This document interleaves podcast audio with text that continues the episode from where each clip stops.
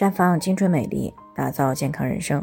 专业的女性健康知识分享呢，尽在这里。亲爱的朋友们，大家好。首先呢，还是分享一下我们的联络方式。大家呢，可以在我们最常用的聊天软件当中搜索 PK 四零零零六零六五六八，关注以后呢，回复自测进行健康自测，可以更有针对性的了解自己的健康状况。接下来呢，开始我们今天的健康主题：女性惊蛰养生，易捂易暖。不易动。今天呢是二十四节气的惊蛰，也是春天的第三个节气。惊蛰呢反映的是自然界的万物受气候节律变化影响而出现萌发生长的现象，所以呢每到惊蛰时节呢就会春意萌动，大自然呢也开始有了活力。而民间所谓的春雷惊百虫。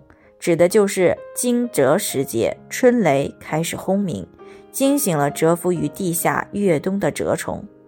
所以呢，惊蛰节气啊，它的标志特征就是春雷乍动，万物生机盎然，而且呢，气温也会回升不少。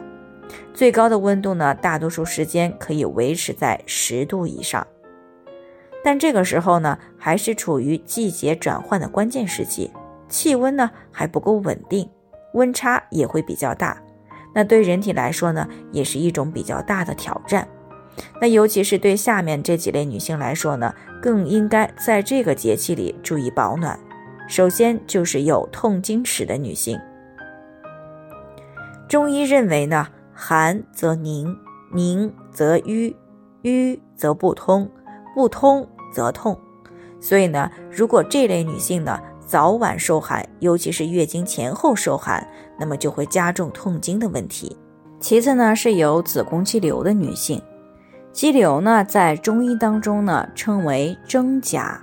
中医认为啊，子宫肌瘤的形成呢与正气虚弱、血气失调有关，或是经期、产后内伤而生冷，又或是外受风寒，亦或是愤怒伤肝。气逆而血流，还或是忧思伤脾，气虚而血滞；再或者呢，就是积劳积弱，气弱而不行所导致。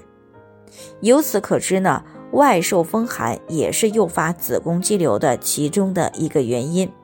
所以呢。在忽冷忽热、温差比较大的惊蛰节气呢，如果过早的脱去棉衣而受寒，那么就可能会促进肌瘤的形成，或者是造成子宫肌瘤增大增多。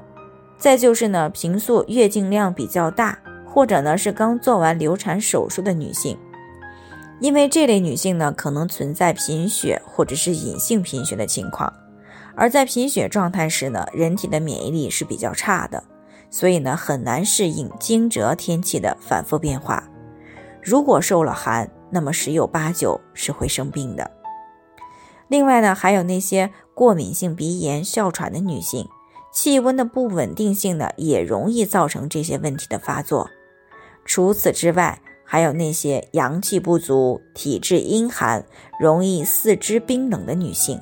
也应该在惊蛰的节气里注意保暖，适当的捂一捂。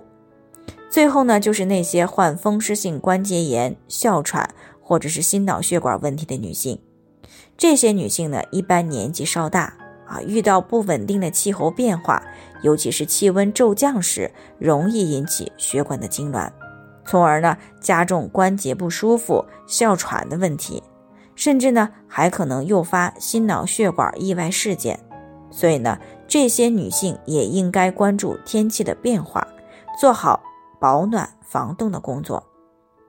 那么，有些人可能还会问，什么时候不用再捂了呢？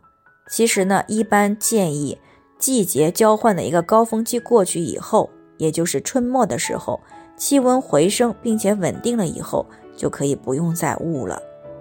那以上呢就是我们今天的健康分享，朋友们有任何疑惑都可以联系我们，我们会对您的情况呢做出专业的评估，并且给出个性化的指导意见。